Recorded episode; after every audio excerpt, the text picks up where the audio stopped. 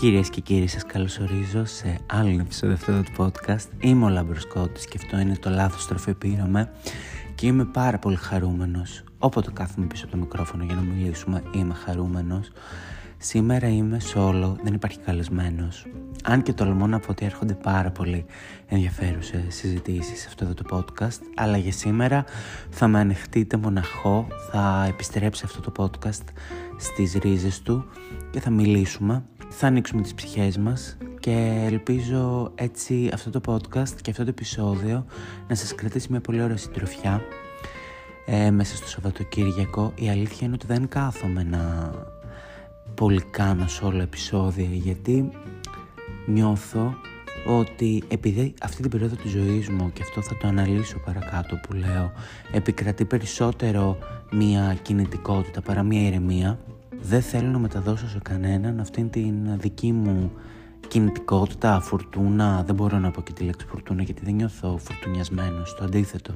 Πριν προχωρήσω και πω τα καθέκαστα. Θα ήθελα να πω τα τυπικά αυτά που λέμε σε κάθε επεισόδιο, δηλαδή ότι οποιοδήποτε share, οποιοδήποτε αστεράκι, οποιοδήποτε, οποιοδήποτε μήνυμα σε κάποιο φίλο στο social story, ξέρετε οτιδήποτε είναι εξαιρετικά βοηθητικά για αυτό το podcast. Η δική μου φάση είναι πάρα πολύ απλή. Για άλλη μια φορά δεν ξέρω πού και που βρίσκομαι σε αυτή τη ζωή, αλλά έχω αρχίσει να καταλαβαίνω ότι πρέπει να αγκαλιάσω και να αγαπήσω αυτή την αστάθεια και την ανασφάλεια. Θεωρώ ότι είναι σημεία των καιρών μας. Οι περισσότεροι άνθρωποι στην ηλικία μου ζούμε έτσι μέχρι να σταθεροποιηθούμε. Το δικό μου πρόγραμμα στο Πανεπιστήμιο τελειώνει το Δεκέμβριο και έχω δώσει στον εαυτό μου και τον μήνα Ιανουάριο να παραμένω στο Βέλγιο. Έχω κατασταλάξει στο ότι ενώ το Βέλγιο δεν είναι ότι ε, μου προσέφερε όσα θέλω σε αυτή τη φάση της ζωής μου, που νιώθω ότι είναι μια πολύ ωραία δημιουργική ηλικία και μια ηλικία που έχεις αποκτήσει μια συνειδητότητα, ειδικά αν έχεις δουλέψει κιόλας, ε, στο τι θες να κάνεις και ποιος άνθρωπος θες να είσαι και ποιον άνθρωπο θες να κοιτάς κάθε μέρα στον καθρέφτη.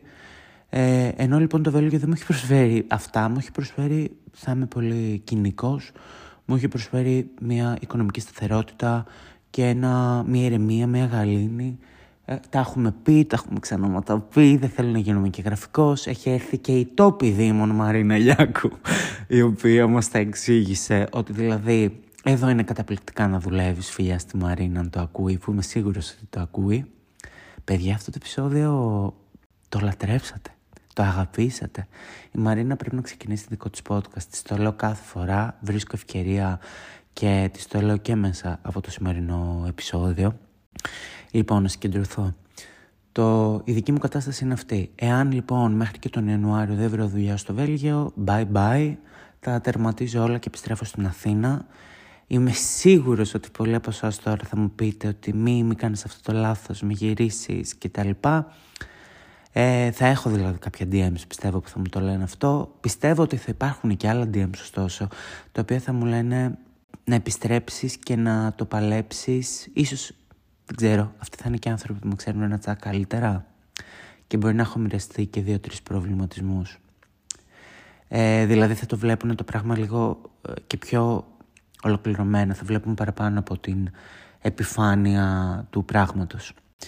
Αν δεν βρω δουλειά μέχρι και τον Ιανουάριο, τον Φεβρουάριο θα επιστρέψω και θα το παλέψω. Στην Αθήνα όπως το παλεύει όλος ο κόσμος, όλα τα παιδιά της ηλικίας μου. Είμαι πάρα πολύ συνειδητοποιημένος σε σχέση με το τι κάνω αυτή τη στιγμή. Σε αυτό φυσικά έχει βοηθήσει ψυχοθεραπεία και να το θέμα του σημερινού επεισόδιου υπόθηκε η λέξη κλειδί ψυχοθεραπεία. Το έχω συζητήσει πάρα πολύ με τον ψυχολόγο μου αυτό το βήμα και μου έχει πει έχουμε καταλήξει στο εξής απλό. Το Βέλγιο είναι πάρα πολύ καλό. Μια πάρα πολύ καλή συνθήκη για μένα και για τη ζωή μου τώρα. Ωστόσο δεν μπορώ να σας πω ότι έχω χτίσει και την ΕΔΕ μου και την τρομακτικά ωραία και σταθερή και όμορφη ζωή μου που βρίσκω μέσα σε αυτήν όλα τα στοιχεία που θα μου κάνουν έναν σταθερό και ολοκληρωμένο και λειτουργικό άνθρωπο. Η Αθήνα και το Βέλγιο είναι στη ζυγαριά πάνω κάτω τα ίδια. Το μεν Βέλγιο μου προσφέρει μια οικονομική δυνατότητα καλή να κάνω πράγματα και είδα πως είναι ο πολιτισμός ο εργασιακός έτσι. Ε, ωστόσο υπάρχουν πάρα πολλά αρνητικά, δεν νιώθω ότι κολλάω πάρα πολύ στην κοινωνική ζωή, δεν νιώθω ότι κολλάω γενικά πάρα πολύ εύκολα με, τη δική, με την κουλτούρα των ανθρώπων, παρά το γεγονός ότι θεωρώ ότι οι άνθρωποι του κύκλου μου πια, γιατί αρχίζει και σχηματίζεται ένας κύκλος, κάνουν υπερβάσεις για να με καταλάβουν και να τους καταλάβω και να με έχουν καλοδεχτεί. Ωστόσο εγώ δεν νιώθω ότι ανήκω. Η ιδέα Αθήνα έχω μέσα όλα αυτά που με κάνουν πάρα πολύ χαρούμενο και την ψυχή μου να χαμογελάει. Έχω τους φίλους μου, έχω ένα κύκλο, έχω τη ζωή της Αθήνας, έχω τα podcast που πλέον τα βλέπω και εγώ ένα τσακ πιο σοβαρά από ότι τα έβλεπα ας πούμε το 21 το 22 που ήταν αμυγός ένα χόμπι. Αν βρεθώ στην Αθήνα πιστεύω ότι μπορώ να ανεβάσω την κατάσταση με το podcast, δεν σας το κρύβω. Δηλαδή έχω προσεγγίσει καλεσμένους οι οποίοι, με τους οποίους θεωρώ ότι θα κάνω καταπληκτικές συζητήσεις σε αυτό το podcast. Ανθρώπους δηλαδή οι οποίοι με αφορούν πάρα πολύ. Ε, και τους έχω χάσει επειδή κάθε φορά που βρίσκομαι στην Αθήνα για κάποιες μέρες, ξέρετε αυτά είναι πολύ δύσκολα τα προγράμματα του καθενός και ένα στούντιο και οτιδήποτε είναι δύσκολο ξέρετε όλοι μαζί να ε, το βρούμε και να βρούμε μια ημερομηνία για να γίνει το εκάστοτε recording. Ωστόσο, το αρνητικό της Αθήνας που επισκιάζει όλα τα άλλα είναι τα εργασιακά. Πάρα πολλές ώρες, λίγα λεφτά, χάλια εργασιακές συνθήκες. Μην τα λέμε κάθε φορά τα ίδια. Είναι η εξαίρεση να βρεις κάτι καλό στη δουλειά στην Αθήνα. Το Βέλγιο το αρνητικό είναι όλο αυτό με την κοινωνική ζωή και την, ξέρετε τώρα, τυπική Βόρεια Ευρώπη. Σε κάθε μία από τις δύο καταστάσεις λοιπόν υπάρχουν αρνητικά τα οποία επισκιάζουν ίσως τα θετικά. Τώρα θα μου πείτε, στην κοινωνία που ζούμε, τα λεφτά στο τέλος μετράνε. Δυστυχώς. Ε, Επομένως, μπορεί κάποιος να πει τι λες, φίλε, και με τα αρνητικά του το Βέλγιο είναι καλύτερο. Θα σας πω ότι ελάτε να το κάνετε. Ελάτε να το κάνετε και θα καταλάβετε γιατί πράγμα σας λέω. Δεν θα πω κάτι παραπάνω σε αυτό γιατί λίγο με κούρασαν και αυτά τα, οι αντίλογοι από ανθρώπους οι οποίοι δεν το έχουν κάνει.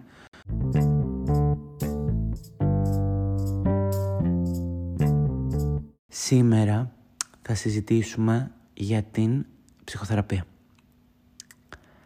Ε, η ψυχοθεραπεία είναι ένα δώρο το οποίο έκανα στον εαυτό μου πριν κάποιους μήνες και το ξεκίνησα σε μια κατάσταση που ήμουν αρκετά χαμηλά στο Βέλγιο, δηλαδή πιστεύω πραγματικά ότι Μπορεί και να πέρασα καταθλιπτικό επεισόδιο. Δεν θεωρώ ότι έχω κατάθλιψη, αλλά θεωρώ ότι πέρασα καταθλιπτικό επεισόδιο σε φάση να μην μπορώ να σηκωθώ εύκολα από το κρεβάτι, να ζορίζομαι, να, να, να. Είναι και ο καιρός που σηκώνεσαι το κάθε πρωί στο Βέλγιο και μπορεί να είναι μαύρος ουρανός και να βρέχει και να είναι αυτό όλη την ημέρα και να φτάνει μετά, ξέρω εγώ, 4-5 ώρες και να σκοτεινιάζει. Έτσι λοιπόν, πέρσι νομίζω το Μάρτιο ήτανε ναι, τον Απρίλιο ίσως. Εκεί ήταν. Το Μάρτιο-Απρίλιο.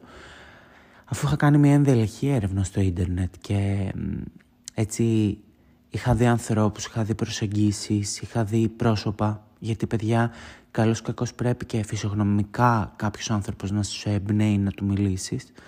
Κατα... Κατέληξα σε έναν συγκεκριμένο άνθρωπο, τον κάλεσα και του είπα να κάνουμε μια συνεδρία. Η συνεδρία γίνεται μέσω Zoom, το είχα άγχος και αυτό, δεν σας κρύβω, γιατί ε, δεν θα ήθελα να κάνουμε, ας πούμε, 60 λεπτά συνεδρία και τα 20 να είναι «Μ' ακούς, κολλάς, δεν σε ακούω που είσαι». Ήθελα να είναι έτσι 60 αποδοτικά λεπτά.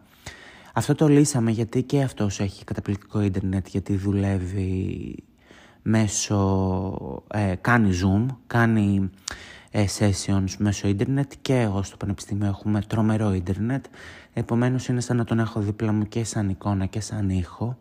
Και χάρηκα πάρα πολύ γιατί την πρώτη φορά που ήρθα αφού ξεκίνησα το Μάιο έκανα το session στο γραφείο του διαζώσεις και κατάλαβα ότι δεν χάνω κάτι με το να μην ζω στην ίδια πόλη με αυτόν τον άνθρωπο και ότι είναι ε, το ίδιο αποδοτικά και μέσω Zoom, τουλάχιστον στη δική μου περίπτωση. Δεν νιώθω ότι χάνω κάτι από την ε, εμπειρία της ψυχοθεραπείας. Η πρώτη μέρα ήταν αρκετά απαιτητική και δύσκολη. Όταν μου έκανε την ερώτηση τη δύσκολη και ποιος κάνει ψυχοθεραπεία θα το καταλάβει, μου είπε τι σε φέρνει εδώ; Και εκεί βγήκαν όλα στην επιφάνεια και εκεί έκλαψα κιόλας λίγο, δάκρυσα και ήταν 60 λεπτά που αφηγήθηκα όλη μου τη ζωή. Δηλαδή ήταν τρομερό. Αφηγήθηκα όλη μου τη ζωή μέσα σε 60 λεπτά και σταματήσαμε απλά. Ανυπομονούσα για το δεύτερο session. Στο δεύτερο session άρχισα, session άρχισα περισσότερες λεπτομέρειες σε κάθε φάση της ζωής μου. Μιλάμε πάρα πολύ για την παιδική ηλικία, για τα εργασιακά, πάρα πολύ για τα εργασιακά, γιατί αυτά με προβληματίζουν και με γεμίζουν νεύρα και θυμό. Ο δικός μου ψυχοθεραπευτής νομίζω ότι χρησιμοποιεί ένα συγκερασμό μεθόδων, ε, χρησιμοποιεί πάρα πολύ την ψυχολογία του Jung, του Καρλ Jung, αλλά νομίζω ότι χρησιμοποιεί, όπως είπα και πριν, έναν συγκερασμό, δηλαδή η αλήθεια είναι ότι ο στόχος μέσα από τα sessions των ψυχοθεραπείων είναι να φτάσεις σε κάποιες συνειδητοποιήσεις, να καταλάβεις κάποια πράγματα, να κάνουν κλικ στο μυαλό σου κάποια πράγματα, γιατί είναι κάποια πράγματα έτσι όπως είναι, γιατί σκέφτεσαι έτσι όπως σκέφτεσαι, γιατί αντιδράς έτσι όπως αντιδράς, γιατί έχεις κάποιες συγκεκριμένες ορμές και κάποιες ε, ανταποκρίσεις συγκεκριμένες σε συγκεκριμένες καταστάσεις, triggers κτλ. Από το δεύτερο session, session ξεκίνησα να κάνω ε, συνειδητοποιήσεις που ήταν καταπληκτικές γιατί όταν φτάνεις σε μια κατάσταση συνειδητότητας μπορείς με πάρα πολλή δουλειά και πάρα πολλή πειθαρχία να σπάσεις κάποιους κύκλους. Θα ήθελα να ξέρω ότι όλο και περισσότεροι άνθρωποι στη γενιά μας κάνουν ε, συναντήσεις με ψυχοθεραπευτές. Καλά εννοείται, ας μιλήσουμε για το ταμπού και το στίγμα. Θεωρώ ότι πλέον ε, στις δικές μας ηλικίες δεν υπάρχει. Δηλαδή, όταν το λέω σε έναν άνθρωπο της ηλικίας μου κοντά στην ηλικία μου ότι κάνω ψυχοθεραπεία και όταν το λέω ξέρω, σε έναν άνθρωπο της ηλικίας του πατέρα μου και της μάνας μου είναι εντελώς διαφορετικές οι αντιδράσεις αλλά νομίζω ότι και αυτοί κατανοούν γιατί πλέον υπάρχει ορατότητα. Όλοι λέμε ανοιχτά ότι πάμε σε ψυχοθεραπευτή και ξέρετε παιδιά, η ορατότητα είναι το κλειδί σε πάρα, πάρα πολλά θέματα τα οποία ταλανίζουν την ανθρωπότητα όταν το λες και το ξαναλες και το ξαναλες και το ξαναλες και του δίνεις απτότητα, δεν ξέρω πώς να σας το περιγράψω, το κάνεις συγκεκριμένο και απτό και λες τον άλλο να υπάρχει, να δες το, αντιμετώπισε το και δέξου το, μοιραία θα το δεχτεί. Δεν θα είναι την πρώτη, δεν θα είναι τη δεύτερη, δεν θα είναι την τρίτη φορά, την τέταρτη θα το δεχτεί. Επομένως, επειδή υπάρχει πλέον ορατότητα, αυτό είναι ένα κεκτημένο της γενιάς μας σε σχέση με την ψυχοθεραπεία, σε σχέση με τους ψυχιάτρους, σε σχέση με τους ψυχοθεραπευτές, σε σχέση με αυτή τη δουλειά της ε, ψυχικής υγείας. Θεωρώ ότι τα πάμε καλύτερα σε σχέση με αυτό. Ήταν τρομερό μια συνάντηση που κάναμε στο Βέλγιο. Αυτή έγινε πριν κάποιες μέρες, για να καταλάβετε τώρα τι κοινωνία είναι εδώ. Κάναμε μια συνάντηση με το supervisor, όλα τα μέλη της ομάδας, που είναι παιδιά, όλοι είναι Βέλγοι, είμαι μόνος ξένος και νιώθηκε λίγο αμήχανο όταν τα meetings γίνονται στα αγγλικά μόνο και μόνο επειδή υπάρχω εγώ στο χώρο, αλλά εντάξει. Τέλος πάντων, μαζευτήκαμε όλοι και αυτά τα meetings είναι πάρα πολύ informal, casual. Ε, ο supervisor μου είναι ένας καταπληκτικός άνθρωπος με τον οποίο θέλω να κρατήσω επαφή και αφού τελειώσει το πρόγραμμα. Και τέλος πάντων συζητάμε για το τι κάνει ο καθένας, το πρόγραμμά του κτλ. Αλλά εντελώς σας ξαναλέω, δεν είναι ούτε ανάκριση, ούτε έλεγχος, ούτε φωνές κτλ. Πάρα πολύ cool και να του πεις ξέρω εγώ, ξέρεις τι, αυτές τις εβδομάδες δεν δούλεψα γιατί δεν νιώθω καλά, θα σου πει οκ, okay, τι έχεις, έλα να το συζητήσουμε, δεν θα σου πει α, μείναμε πίσω κτλ. Τέλος πάντων, αφού ο καθένας είπε σε αυτό το meeting τι έχει κάνει σε σχέση με το πρόγραμμά του, μια κοπέλα λέει: Να ξέρετε, προσπαθώ να επικοινωνήσω με μια συγκεκριμένη κυρία η οποία θα με βοηθήσει για το πρόγραμμά μου. Θέλω να κάνω μια συνέντευξη μαζί της, είναι σημαντική αλλά μίλησα με μια βοηθό της και μου είπε ότι είναι εκτός γραφείου μέχρι και το Φεβρουάριο. Ο supervisor μου γυρνάει και λέει: Μέχρι το Φεβρουάριο, πάρα πολύ. Παιδιά, να δείτε ότι έχει πάθει burnout. Και γυρνάνε και οι άλλοι και κάνουν νεύμα, ναι, ναι, ναι, σίγουρο. Και εγώ αυτό σκέφτηκα και αυτό άφησε να υπονοηθεί η βοηθός της ότι έχει πάθει burnout και χρειάζεται λίγο χρόνο εκτός για να έρθει ξανά σε επαφή με το κέντρο της, με τον εαυτό της, να ξανά είναι καλά. Εγώ, Ελληνάρας, λέω πω πω πω πω τι κεκτημένο, τι εργασιακός πολιτισμός. Να βρίσκονται τώρα δέκα άνθρωποι σε μια αίθουσα και να συζητάνε για έναν άλλον άνθρωπο ότι έχει πάθει burnout και πρέπει να το σεβαστούμε, δώστε της χρόνο να βρει ξανά το κέντρο της και τον εαυτό της και να είναι ξανά λειτουργικός άνθρωπος και να μπορέσει να επιστρέψει στα καθηκοντά της. Δεν μπορώ να φανταστώ ένα αντίστοιχο meeting στην Ελλάδα, ένα meeting όπου θα ήμασταν δέκα άνθρωποι και δε, καλά, δεν το συζητώ αν ήταν δέκα άνθρωποι δικηγόροι και να λέμε για έναν τρίτο άνθρωπο ότι παιδιά είναι εκτός γραφείου μέχρι Φεβρουάριο, έχει πάθει burnout. Δεν θα το λέγαμε. Θα λέγαμε είναι μια τεμπέλα, πω πω η τεμπέλα δεν θέλω να δουλέψει. Και είναι τρομερό γιατί ειλικρινά είμαστε τόσο έξυπνος λαός και όλα αυτά τα αντιλαμβανόμαστε. Και δεν καταλαβαίνω για ποιο λόγο δεν έχουμε φτάσει κι εμείς σε αυτά τα πλαίσια εργασιακού πολιτισμού. Είμαστε τόσο έξυπνοι. Είναι τρομερό το ότι αρνούμαστε να συμβαδίσουμε με, την, με τον πολιτισμό, με, την, με το που έχει φτάσει η ανθρωπότητα σε άλλα μέρη και επιλέγουμε συνειδητά για τους εαυτούς μας να είμαστε. Τώρα θα έρθει κάποιος και θα μου πει: Δεν το επιλέγω, μου τυχαίνει. Αν είναι μαλάκι εργοδότης, τι μπορώ να κάνω. Και έχεις δίκιο. Δεν μπορώ να πω κάτι. Θεωρώ ότι όμως πραγματικά θέλω να είμαι αισιόδοξος για το μέλλον και θεωρώ ότι όσοι οι επόμενες γενιές εκπαιδευόμαστε να βλέπουμε και πέντε πράγματα όταν ερχόμαστε στο εξωτερικό. Κάνουμε την ψυχοθεραπεία, την οποία άγγιξα πριν αυτό το θέμα και θα επανέλθω. Θεωρώ ότι τα εργασιακά περιβάλλοντα στην Ελλάδα θα γίνουν καλύτερα στο μέλλον, με περισσότερο σεβασμό, με περισσότερη κατανόηση και θεωρώ ότι αν ποτέ γίνω εργοδότης και αποκτήσω μία ε, δύναμη, γιατί δυστυχώς στην Ελλάδα η εργοδοσία εμέσως ή αμέσως έχει σχέση με, τις, με την επιβολή δύναμης, με την επιβολή γενικότερα, με την εξουσία. Θεωρώ ότι αν αποκτήσω εξουσία τέτοια, Σίγουρα έχω δώσει αυτή την υπόσχεση στον εαυτό μου να μην προσβάλλω κανέναν και αυτό μπορεί να χρησιμοποιηθεί εναντίον μου στο μέλλον. Θα υπάρχει στο ίντερνετ, στο Spotify, στο Google Podcast, στο Apple Podcast και σε όλες τις άλλες πλατφόρμες. Παιδιά, αστεράκια. Ε, θα υπάρχει λοιπόν εκεί πάνω, θα υπάρχει στο ίντερνετ. Επομένως κάποιος μπορεί να το ξεθάψει στο μέλλον και να μου πει «Να μαλάκα τι έλεγες όταν ήσουν 28 και τώρα είσαι 40 και με βρίζεις». Παιδιά, εγώ δεν νομίζω ότι θα βρίσω κανέναν ποτέ γιατί δεν μπορώ να προσβάλλω και να μειώσω. Δηλαδή, θεωρώ ότι θα είμαι πολύ πιο σιωπηλός. Και το έχω σκεφτεί. Αν έχω κάποιον άνθρωπο ο οποίος δεν κάνει το performance που πρέπει για, για, για την εταιρεία, για το γραφείο, για οτιδήποτε θα είναι αυτό που θα έχω, θα του πω, έλα εδώ, ας κάνουμε ένα one-to-one. Τι σε προβληματίζει. Θα μου πει τίποτα και γιατί δεν έγινε αυτό, αυτό, αυτό, αυτό και αυτό ψύχρεμα, ανθρώπινα, με στοιχεία, χωρίς passive aggressiveness, χωρίς προσβολές, χωρίς τοξικότητα. Και μετά, κοίταξε να δεις. Ο τρόπος με τον οποίο δεν κάνεις performance για τη δουλειά βλάπτει ε, το γραφείο, την εταιρεία, οτιδήποτε είναι αυτό, με αυτούς και με αυτούς και με αυτούς τους τρόπους. Επειδή και εγώ χάνω χρήματα και εγώ βιοπορίζομαι από αυτό, ε, θα σου δώσω αυτό το, αυτή τη βοήθεια και αυτό το χρονικό πλαίσιο να το βελτιώσεις. Και αν δεν τον βελτιώσεις μέσα σε αυτό το πλαίσιο πρέπει να ξανασυζητήσουμε, να επαναπροσδιορίσουμε αυτή τη σχέση στην εργασιακή και αν δεν μπορούμε να βρεθούμε σε εκείνη σελίδα πρέπει να σε αποδεσμεύσω και να φύγεις. Και στο λέω αρκετό διάστημα πριν ότι κάνω αυτές τις σκέψεις σε σχέση με την δική μας σχέση για να μπορέσεις και να κάνεις τα επόμενα βήματά σου. Γιατί όπως το απαιτούσα σε περίπτωση που θα παρετηθείς να μου το πεις ένα μήνα πριν, έτσι το λέω και εγώ π.χ. να, ένα μήνα πριν ότι βρίσκεσαι σε ένα καθεστώς αξιολόγησης και ότι πρέπει να ανεβάσεις την ποιότητα της δουλειάς σου. Πάρα πολύ απλό. Τίποτα με μητώσει σχέση με αυτό.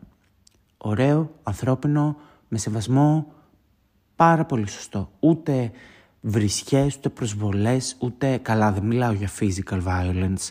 Δηλαδή θέλω να πιστεύω ότι πλέον πάρα πολύ λίγοι άνθρωποι είναι θύματα ε, φυσικής βίας. Στους, ενώ εγώ όταν ε, λέω φυσική βία δεν είναι να σε χτυπήσει και το χέρι του να χτυπήσει στο γραφείο κοντά σου ή να πετάξει κάτι προς το μέρος σου ή οτιδήποτε γίνεται physical είναι physical violence παιδιά. Έτσι. Θεωρώ δυστυχώς ότι όλο και περισσότεροι ε, είμαστε, έχουμε υπάρξει, είμαστε αυτή τη στιγμή θύματα ψυχολογικής βίας και ψυχολογικού βασανισμού. Καθόλου χοντρή λέξη. Βασανισμός, παιδιά. Ναι, το λέω και το λέω και το εννοώ. Στην ψυχοθεραπεία, λοιπόν, ο... επειδή πολλοί με έχουν ερωτήσει, επειδή στα επεισόδια αυτό του podcast έχω αφήσει να... Όχι έχω αφήσει να εννοηθεί, το λέω ρητά ότι κάνω ψυχοθεραπεία και πολλοί καλεσμένοι μου έχουν κάνει και το έχουμε συζητήσει στις ε, συζητήσεις μας. Ε, στην ψυχοθεραπεία πολλές φορές βρίσκεις να μιλάς μόνο εσύ και ακούς τον εαυτό σου να μιλάει. Δηλαδή ένα session μπορεί να ξεκινήσει και να σου πει πώς είσαι. Και στην αρχή να μιλάς 60 λεπτά ακατάπαυστα. Πολλές φορές θα υπάρξει διακοπή και θα υπάρξει κάτι. Υπάρχουν τεχνικές τι οποίες εγώ δεν τις αναγνωρίζω γιατί δεν ούτε έχω τελειώσει σχολή, ούτε το κάνω και τόσα χρόνια. Κάποιους μήνες το κάνω. Αλλά έχω καταλάβει ότι πολλές φορές ο ψυχοθεραπευτής μου λειτουργεί σαν καθρέφτης, μοιράζεται δικά του βιώματα.